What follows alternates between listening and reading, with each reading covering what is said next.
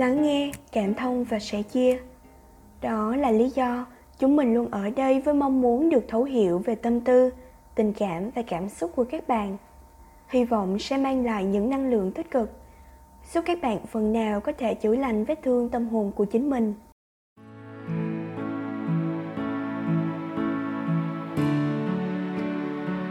Chào mừng các bạn đã quay lại với podcast của Tâm lý học tuổi trẻ. Mình là Trâm Anh, là host của tập podcast ngày hôm nay. Hãy cùng mình tìm hiểu về chủ đề Chúng ta cần làm gì khi bản thân không có động lực?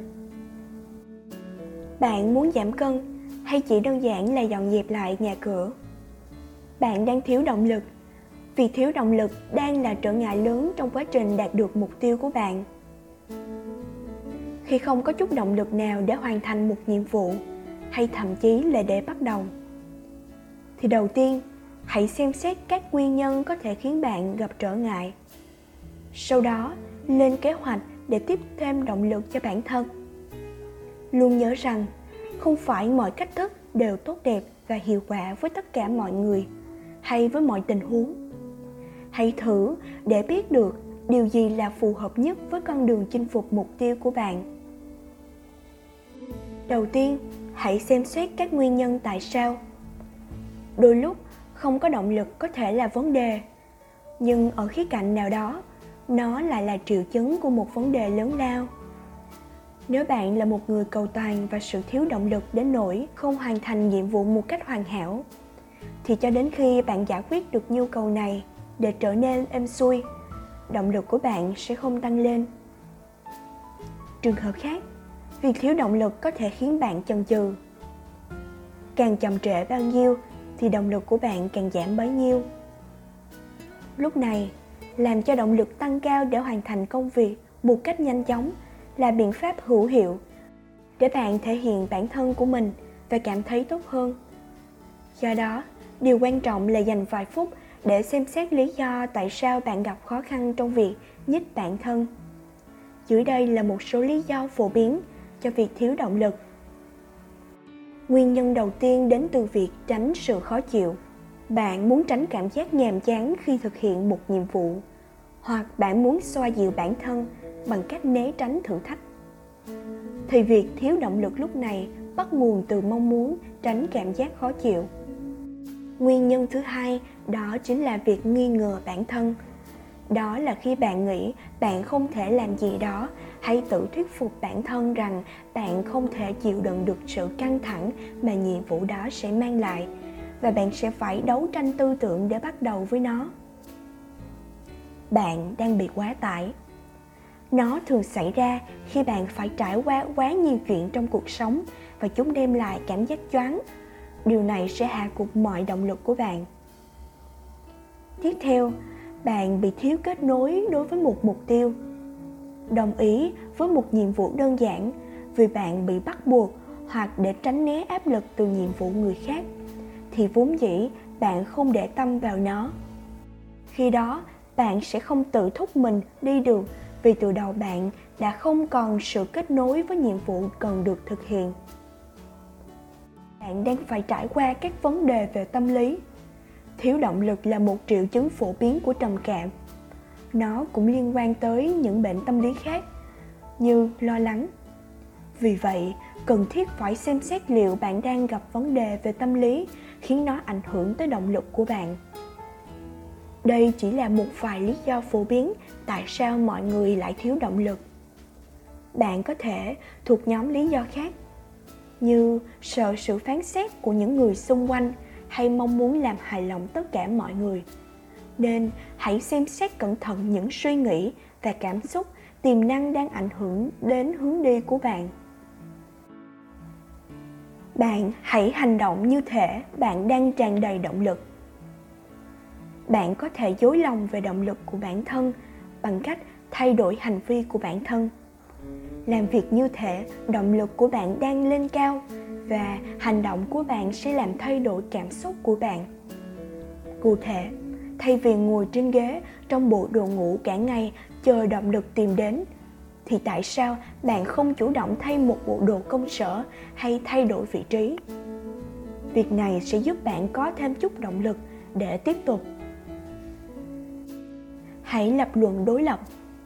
Nhiều người chọn đấu tranh với động lực của bản thân bằng cách liệt kê trong đầu một số danh sách dài những lý do sẽ làm bạn không hoàn thành được mục tiêu nó quá khó, hay mình sẽ không hoàn thành được đâu.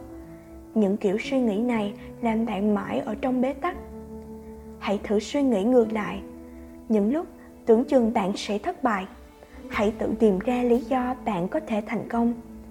Hoặc khi nghĩ rằng mình sẽ không hoàn thành được nhiệm vụ, hãy lên danh sách tất cả các minh chứng rằng bạn sẽ hoàn thành nó một cách hoàn hảo. Lập luận đối lập như giúp bạn được hai chiều của quan phổ. Cũng nhắc nhở rằng, suy nghĩ bi quan quá mức của bản thân là hoàn toàn không chính xác. Luôn có cơ hội để mọi thứ diễn ra tốt hơn, mong đợi. Để bản thân cân bằng hơn sẽ giúp bạn có động lực để cố gắng.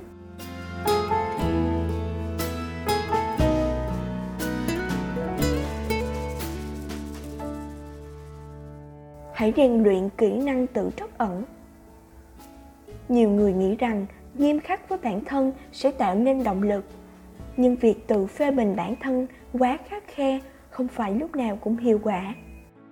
Nghiên cứu cho thấy rằng, sự tự trắc ẩn bản thân thực sự mới là động lực, đặc biệt khi bạn đang đối mặt với nghịch cảnh.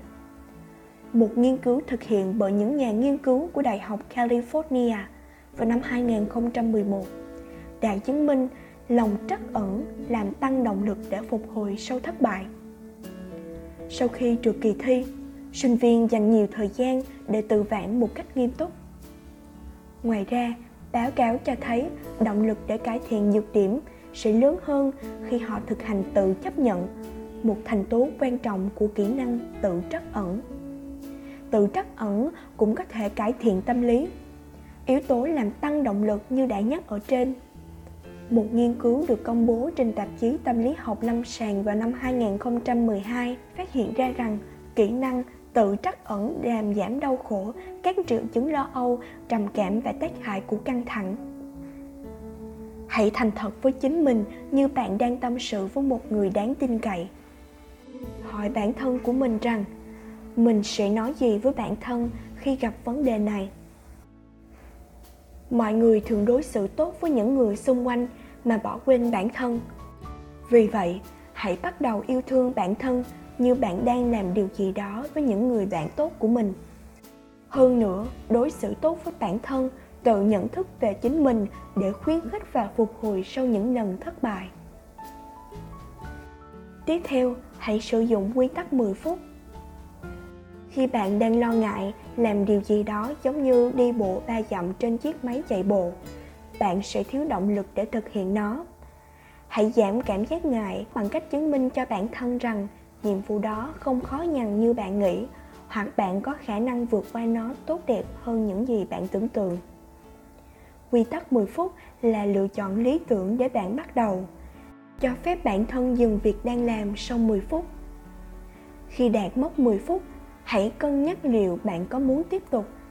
Bạn sẽ thấy đủ động lực để tiếp tục vì vậy, cho dù bạn không muốn bắt đầu công việc với một báo cáo nhàm chán hay chiếc ghế quá hấp dẫn để bạn rời nó và thực hiện những việc mà bạn đã lên danh sách trước đó, hãy sử dụng quy tắc 10 phút để thúc đẩy bản thân di chuyển. Bắt đầu thường là phần khó nhằn, nhưng một khi đã vào đà thì tiếp tục không phải là vấn đề nữa. Hòa mình với thiên nhiên, không khí trong lành và tập luyện một chút có thể làm nên điều kỳ diệu cho bản thân của bạn đi dạo để hòa mình vào thiên nhiên khác với đô thị sầm uất lợi ích đem lại vô cùng lớn một nghiên cứu được công bố trên tạp chí Y học thể thao Anh vào năm 2013 cho thấy đi bộ nửa dặm ở công viên giúp giảm áp lực lên não bộ. Sống cùng với thiên nhiên mang đến lợi ích to lớn giúp bạn trẻ hóa não bộ, tiếp thêm sức mạnh để bạn đương đầu với nhiệm vụ khó khăn. Vì vậy, thay vì chọn một nơi đông đúc để tản bộ, thì hãy tìm đến những công viên hoặc một khu vườn nhiều cây cối. Xung quanh là thiên nhiên có thể đem lại lối thoát tinh thần mà bạn cần để trở lại với dự án còn đang dang dở với động lực cao vút.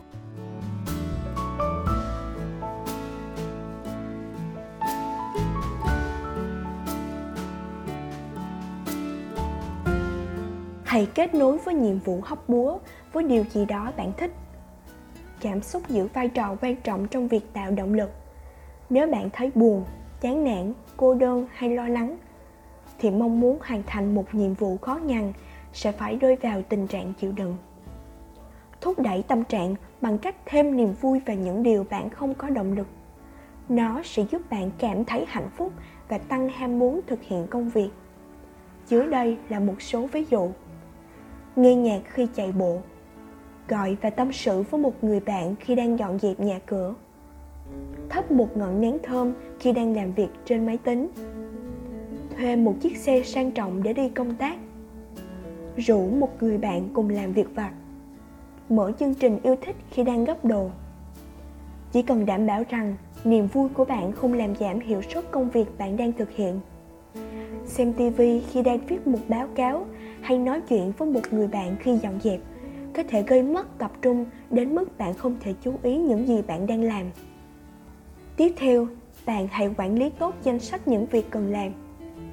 Hãy xem danh sách việc cần làm và xem có dài quá hay không, vì thật khó để cảm thấy có động lực khi danh sách việc cần làm quá nhiều. Do đó, hãy cắt giảm những nhiệm vụ không cần thiết ưu tiên những thứ quan trọng, đưa chúng lên đầu và chuyển những nhiệm vụ thứ yếu sang một ngày khác. Cách bạn quản lý danh sách công việc có thể làm bạn có động lực hơn để đi làm. Hãy tự chăm sóc bản thân. Không chăm lo cho bản thân, đồng nghĩa động lực của bạn cũng dần tan biến. Thiếu ngủ chế độ ăn uống thiếu khoa học và thiếu thời gian để giải trí chỉ là một vài thứ có thể khiến mọi việc khó khăn hơn bao giờ hết. Hãy lên kế hoạch tự chăm sóc sức khỏe bản thân cả về thể chất và tinh thần. Tập luyện đều đặn, ngủ đủ giấc, uống đủ nước và có chế độ lành mạnh.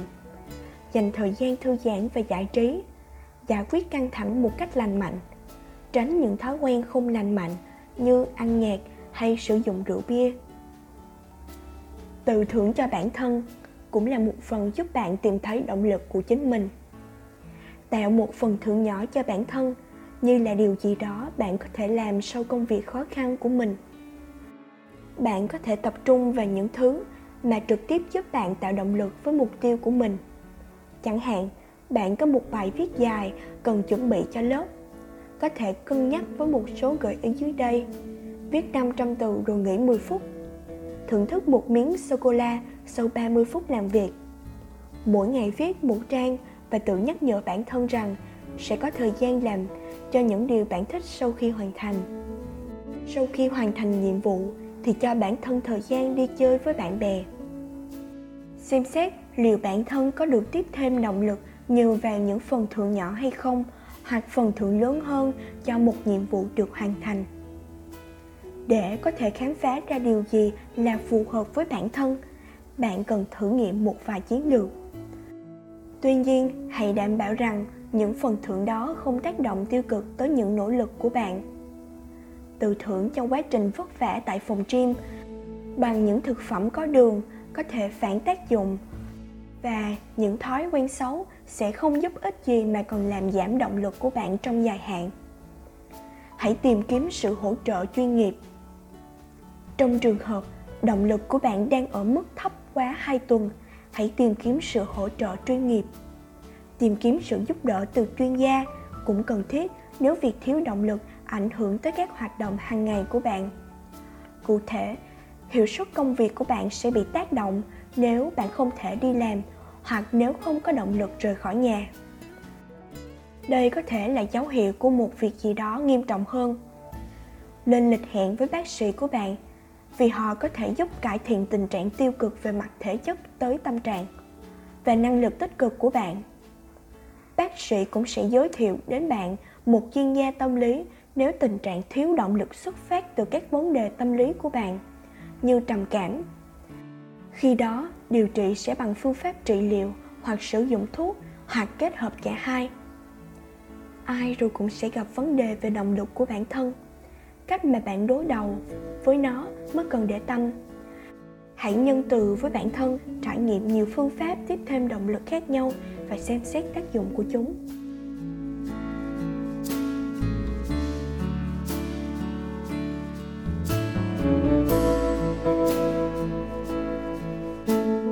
Vừa rồi, mình và các bạn vừa lắng nghe về chủ đề, bạn cần làm gì khi bản thân không có động lực? Nếu một lúc nào đó các bạn cảm thấy thật mệt mỏi, bất lực và mang trong mình nhiều tâm tư nhưng không biết nói ra cùng ai thì cứ ghé đến đây và bày tỏ với chúng mình. Chúng mình không hứa sẽ khiến bạn vui ngay, quên ngay những nỗi buồn ấy. Nhưng chúng mình sẽ luôn bên cạnh bạn, luôn luôn ở đây để lắng nghe các bạn tâm sự. Vì tất cả chúng ta luôn xứng đáng được lắng nghe và cảm thông. Tâm lý học tuổi trẻ Postcard mong sẽ nhận được nhiều sự ủng hộ và đóng góp từ các bạn. Cảm ơn các bạn đã lắng nghe tập podcast ngày hôm nay. Hẹn gặp lại các bạn vào các tập tiếp theo nhé.